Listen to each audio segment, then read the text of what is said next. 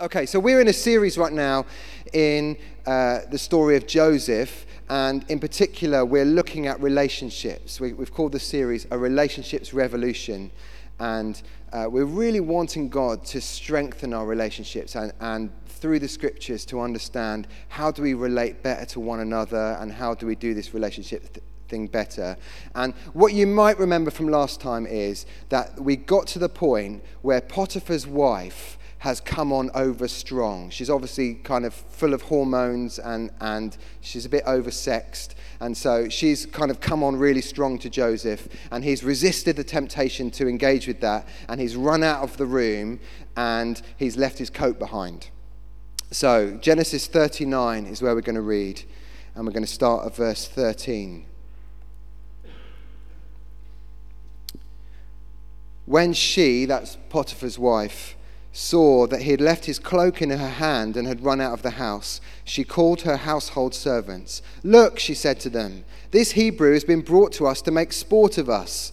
He came in here to sleep with me, but I screamed.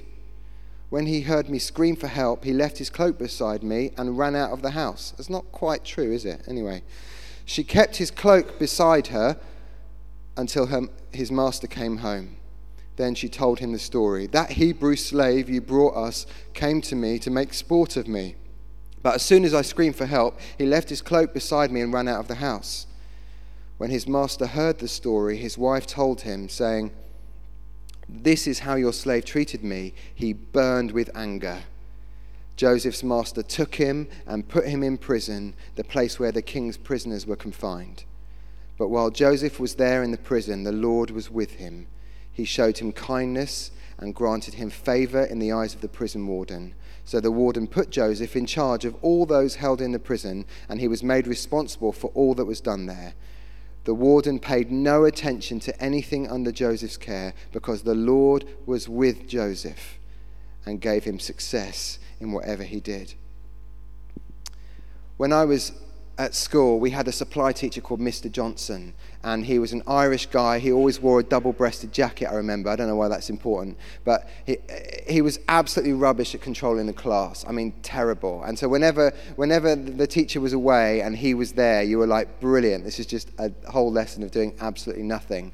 And bless him, he used to, uh, you know, kind of walk around the room and try and encourage people to get on with their work and just try and just help them, keep them on task. But really, it wasn't really happening. And my friend Ben Leatham noticed noticed that every time he came to our desk, he put his hands on the desk. Uh, in the same place. And so when he was over the other side of the room, some of, I have told this story before. He, he, he, uh, my friend Ben Leatham, he got an ink cartridge and he emptied it onto the place where Mr. Johnson usually put his hands when he was on, at our desk. And so Mr. Mr. Johnson came round and he put his hands on the desk and he didn't notice that he'd put his hands in the ink. And then later on in the lesson, he just started like, he had a little bit of an itch on his forehead, and then he had obviously an itch on his side of his face. And, and uh, at that point, somebody in the class said, Sir, you've got something on your face. And so, of course, he was like, Where? Where? Where? Where, where, where is it? And started covering his whole face. And then we were like, No, no, honestly, so it's black ink. And he looked at his hand and he was a bit worried. And so then he took out a handkerchief and he started trying to like wipe it, and it was just making it worse. And then, because it was a biology lab, he then um, turned on the tap and he soaked his hanky in water, and then he started smearing it, and it just got worse and worse and worse. And to be honest, that was the last lesson that Mr. Johnson ever taught us. We never saw him again. But just as he was leaving the classroom to go and sort himself out, he pointed at me and he said, You boy, stand up. And I was like, Oh no. And he said, I hold you personally responsible. Go and see the headmaster. And I was like, but that's so unfair. You know, that wasn't me. It wasn't me, sir. I didn't do that. It was Ben Leatham. And he said, I hold you personally responsible. And, and, I said, but it's not fair. And he said, what all adults say when they hear a kid say it's not fair. They say, life isn't fair. It's true, isn't it? Life, life isn't fair. The truth is, of course, that lots of things that we feel are real injustices when we're younger actually turn out to be that not big of a, you know, not much of a deal.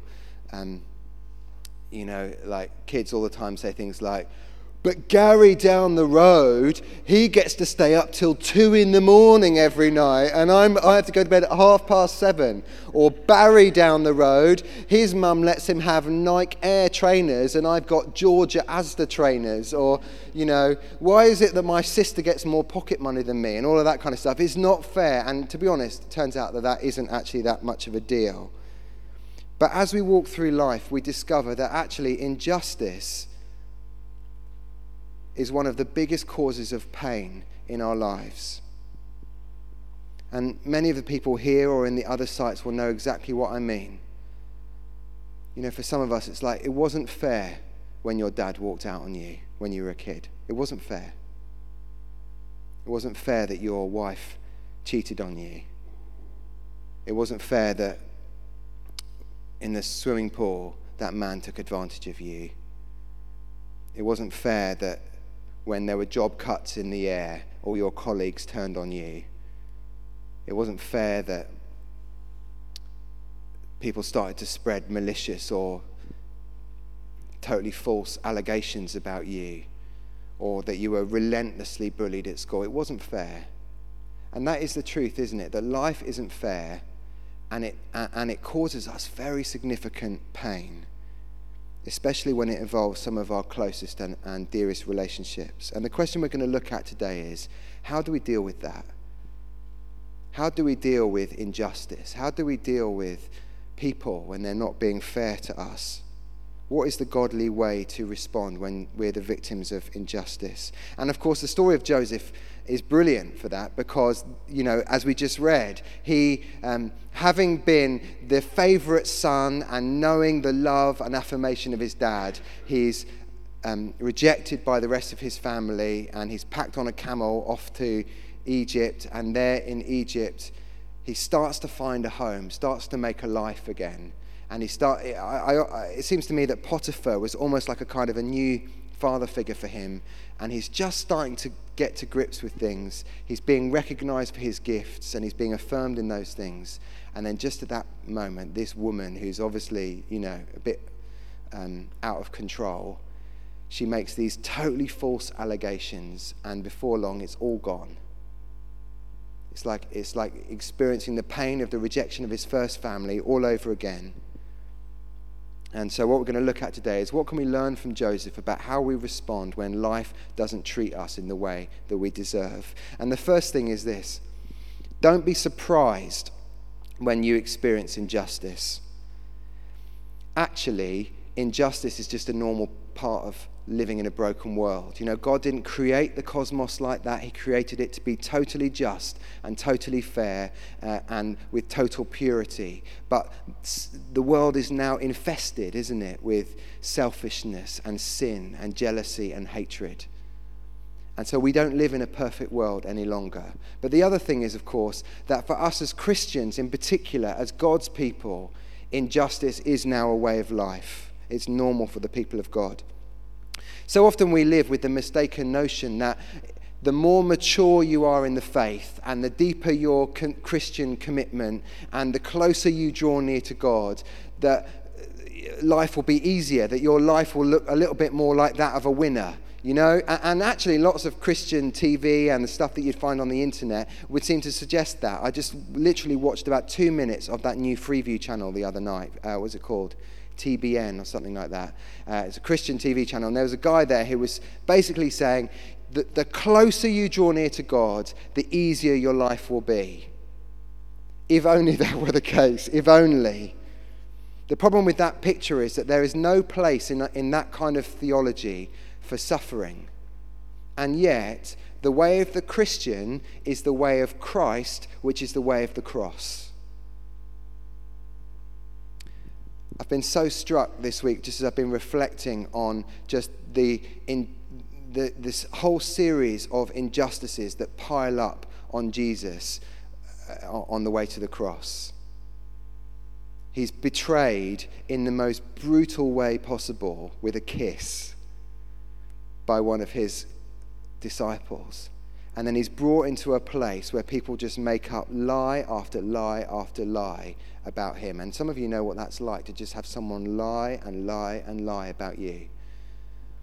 And then he's brought before Pontius Pilate. And actually, after interrogation, Pontius Pilate says in John chapter 18, verse 38, he says this I find no basis for a charge against him. I find no basis for a charge against him. And yet, two verses later, in chapter 19, verse 1, it says this Then Pilate took Jesus and had him flogged. It's not fair, is it? And actually, twice more in chapter 19, Pilate says, I find no basis for a charge against him, and yet he gives him over to be crucified. It's not fair, it's not right, he doesn't deserve it. And then Jesus says to us, If anyone would come after me, he must deny himself and take up his cross and follow me. It's a road marked with suffering. There's pain in the offering. But it's the way of the cross and it's the way of Christ. And so, therefore, it's the way of the Christian. And so, in 1 Peter, um, uh, the Apostle Peter says this 1 Peter 4, verse 12 Dear friends, do not be surprised. Do not be surprised at the fiery ordeal that has come on you to test you, as though some strange thing were happening to you. It's actually one of the main themes of Peter's writing, this whole concept of suffering and, and not being taken by surprise, not, not suddenly thinking, hang on a minute, what's going on? It's like this is to be expected because we follow Jesus. And obviously, he's observed the suffering of Jesus and the injustice that was heaped upon Jesus firsthand and at close quarters. And so, therefore, he knows it's going to happen to us too. Don't be surprised when life turns out not to be fair. Don't be surprised. That's the first thing. Don't be surprised. It's just normal. It's just normal. It's normal for living in this world, and it's especially normal for the followers of Christ. But secondly, the second thing we learn from the story of Joseph is this don't throw in the towel. Don't throw in the towel.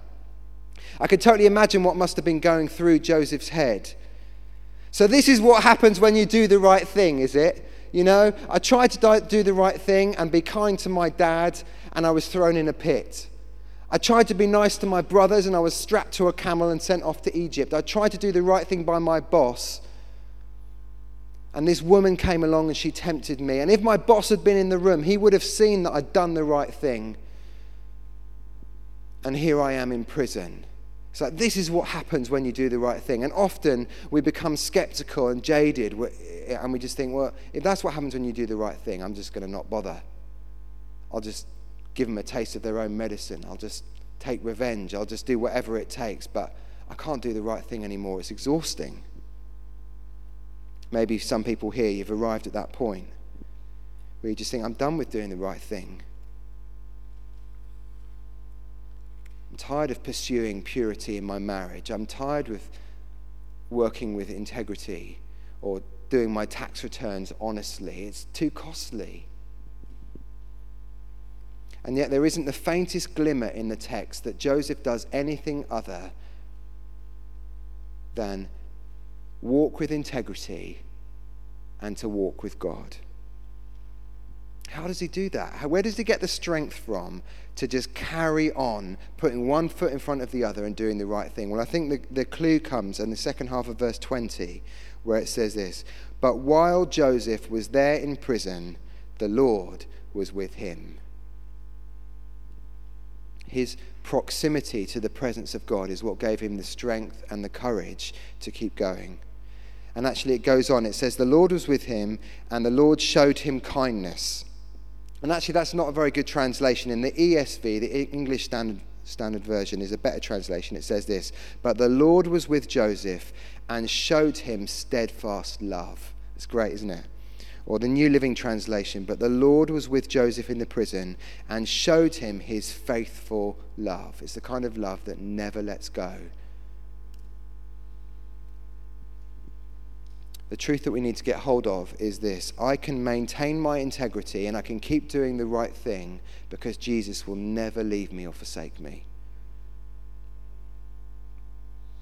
God is with Joseph in the palace, and now he's with Joseph in the prison, and nothing's changed. When I first became a Christian, I found the first six months incredibly difficult. Uh, m- my friends just thought I'd made a ridiculous decision. And so they relentlessly bullied me and mocked me for the decision that I'd made to follow Jesus. And it became really clear quite early on that I just wasn't really at home there anymore. And yet, also, I didn't feel completely at home amongst the Christians either, because we used to go, you know, hang out in a youth group, and they used to ask for prayer for things that you really weren't that big of a deal, you know. Oh, I'd, you know, I just, I'm finding that getting up at seven o'clock in the morning to read my Bible every day is just really exhausting. So please, could you pray, me, pray with me about that? Or, you know, I'm just struggling to pray for more than about an hour and a half a day. Or, you know, I was just like, oh, you poor thing. Oh, I just feel so, you know, you must feel so crushed in your spirit because of the really difficult things you're struggling with. And I was struggling with proper things, you know, like proper things. And so it became clear that I wasn't at home with my non Christian friends, and I wasn't ho- uh, really at home amongst the Christians either. And I went to my youth leader and I said, I'm just finding this too hard. And to be honest, I think it is just too hard. And so I think I'm just going to give up. And he said this, and I'll never forget it. He said, Jesus never said it would be easy, but he said it would be worth it. One day, we'll see Jesus face to face and He'll wipe every tear from our eyes. And He'll whisper to us, or maybe shout to us, I don't know, well done, good and faithful servant. God is with us in our struggles. And His presence is what gives us the power to not throw in the towel. If you're in a place right now where life just seems terribly unfair, please don't throw in the towel. The third thing is don't recycle their weapons. Each time we're treated unfairly, it, it, it feels like a kind of a knife in the back, doesn't it? And, and, sometimes it feels like, oh, and there's another one. Oh, and there's another one. Oh, and there's another one. It feels like, how many more knives am I going to get in the back? And after a while, it kind of feels like what we actually want to do is just take out one of the knives out of our own back and then just thrust it back at them. That's what a lady, I, have been looking at the news recently. There was two people who took proper revenge, right? There was a lady, she was from, um, uh, she was a Saudi lady, and she'd been jilted at the altar or something like that. And then, so when her, um, uh, what do you call it, uh, partner whatever, he, he found somebody else and he was going to get married to her. On, on their wedding day, she took his car and then she drove it around town, driving through red lights. And she just kept driving through and then reversing, and then and it's all on YouTube. You could just see her driving through and reversing, driving through and reversing. She ra- it, it, when he got back from his honeymoon, he had a bill for fifty-one thousand pounds. Uh, there was another guy who, who I think he'd his, his girlfriend had broken up with him in a way that he didn't perceive as being very fair. And so what he did was he took a chainsaw to every single one of their possessions and he cut every single one in half. And then he put all of his half on eBay. And so you could buy like half a teddy bear, half a CD collection, half an iPhone 6, half a laptop, and even half a Vauxhall Corsa. Um, you can see it all on YouTube. And there's something within us that says, yeah, that's the way you deal with people. When they stick it in you, you stick it back in them. Let's have a little bit of a look at some of the knives that went into Joseph's back. The first one, I think they're all going to come up in a one. The first one is gossip. Verse 13. When she saw that he had left his cloak in her hand and had run out of the house, she called her household servants it was like, come on, let me tell you what he's done. And isn't that so painful?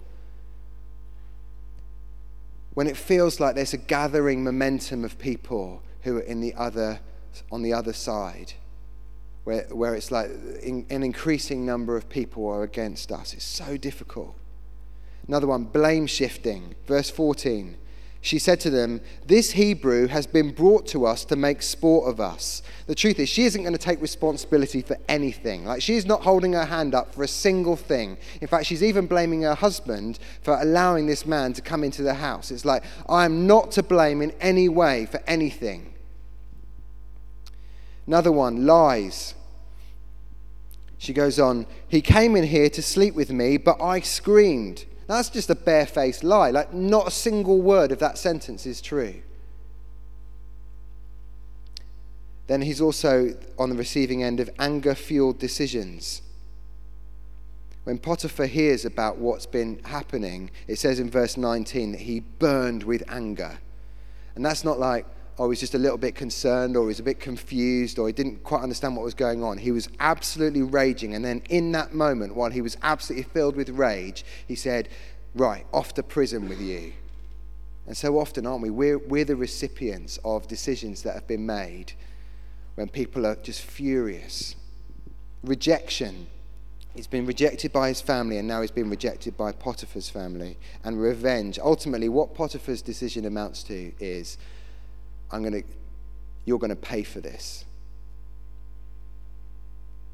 And many of us, as we look at that list, will just see a whole bunch of painful knives that have been stuck in our back over the years. Things that have been done to us, said to us, and it wasn't fair.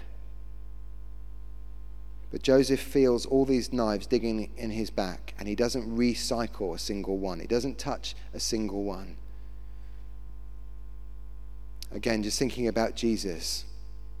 In that moment where he's arrested, it all kicks off. You know, they, these, these soldiers and guards come and they've got clubs and swords and torches and lanterns, and they arrive on the scene. And it says that one of the disciples picked up a sword and chopped off somebody's ear. And actually, uh, John's gospel tells us which disciple it was. It was Simon Peter. He picks up this sword and he's like, I'm going to get my own back and stuff. And Jesus says this thing, which honestly I believe is a word for us in these kind of situations. He says, Put your sword down. Put your sword down. It's like that may be how other people roll, but that's not the family way. That's not what we do in our family. And so, actually, in moments of intense injustice, the family way is to do the very opposite is to say, not only will I not gossip, but actually I'm going to just go just me and I'm going to go and speak to that person. And if that doesn't work out, I'm just going to take one other person and I'm going to, and, I'm going to go. I'm going to try and sort this out. I will not allow this situation to become the subject of gossip or to allow other people to get drawn into it. I will not shift the blame. In fact, I'll hold my hands up and confess my sin. And I'll, I'll try and find any single area, even if most of it seems totally unjust. I'll try and find just the slightest thing that I can say, yeah, I can recognize I've done that. And I'll hold my hands up. I'll be ruthlessly honest. I won't make a single decision in anger. In fact, the family way is I pray and I stop and I consider, and I only make a decision when I know what God is saying. And I'll choose forgiveness over rejection, and I'll choose love over, over revenge. I'll put my sword down. I'll put my sword down. Romans 12, verse 19 says this Do not take revenge, my dear friends. Do not be overcome by evil, but overcome evil with good. 1 Peter 2:22 is speaking about Jesus and it says this he committed no sin and no deceit was found in his mouth when they hurled insults at him he did not retaliate when he suffered he made no threats instead he entrusted himself to the one who judges justly here's the thing our model is not the Saudi lady who drove backwards and forwards through the red lights. Our model is not the man who took a chainsaw to everything. Our model is Jesus. And he never picks up a sword. And the last thing is don't miss the chance to help others. When you're on the receiving end of injustice and suffering and pain, don't miss out on the chance to help others. What I love about Joseph is his sensitivity and his compassion, even in the moment when he's right down in the pit. Did he have a big problem? Definitely. Did he have a reason to hold a grudge without a question? Could he have spent all of his life consumed with his own problems? Definitely. And who would have blamed him? But what we'll discover in the next chapter is that once he arrives in prison, he notices that there are two other people there who are suffering too. And in verse 6 it says, He saw that they were dejected. And then in verse 7 it says that he cares enough to ask why they were dejected. And it reveals something about the kindness and the compassion of his own heart that even in that place, even when nobody would have expected him to do anything else or, you, you know, to, to, to really invest in anyone else, he had compassion. Um, there's a, an American pastor called Leslie Flynn who wrote a little book about the story of Joseph. And in it, he tells this story about a, a, a college professor who um, was treated very unfairly. I think someone had made a whole series of false accusations against him that had no basis in fact, and his whole reputation was completely destroyed. And he was so low. And he went to go and have coffee with a friend, and they were just speaking about it and just uh, and kind of living in the pain of that moment uh, uh and uh, just sharing how unfair it was. And then between the two of them, they tried to think about what could we do, or what could he do to kind of pull himself out of the pit. And what he decided to do was he made a list of all the people in his life who had helped him in some kind of a way or encouraged him along the way. And then, out of all of those people that he made a list of, he decided that he would select one of them and he would write a letter of thanks to them. And so, just as he was praying about it, into his mind's eye came uh, the picture of a teacher who had been uh, in his primary school, and while she was there, she had been the one to instill in him a love for books and literature and had really helped him in that. And so he wrote her just a little letter just saying, I just want to say thank you so much. That really shaped the course of my life. And then a few days later came a reply and it came in a very shaky hand, obviously from a, a, lady who was very elderly and had been retired for a long time. And it said this Dear William, when I read your letter, I was blinded with tears.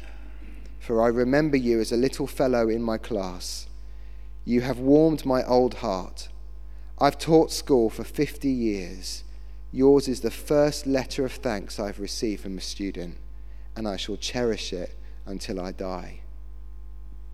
And that reply encouraged him to write another letter and another letter and another letter. And apparently, over the course of the next few weeks, this guy wrote 500 letters of thanks.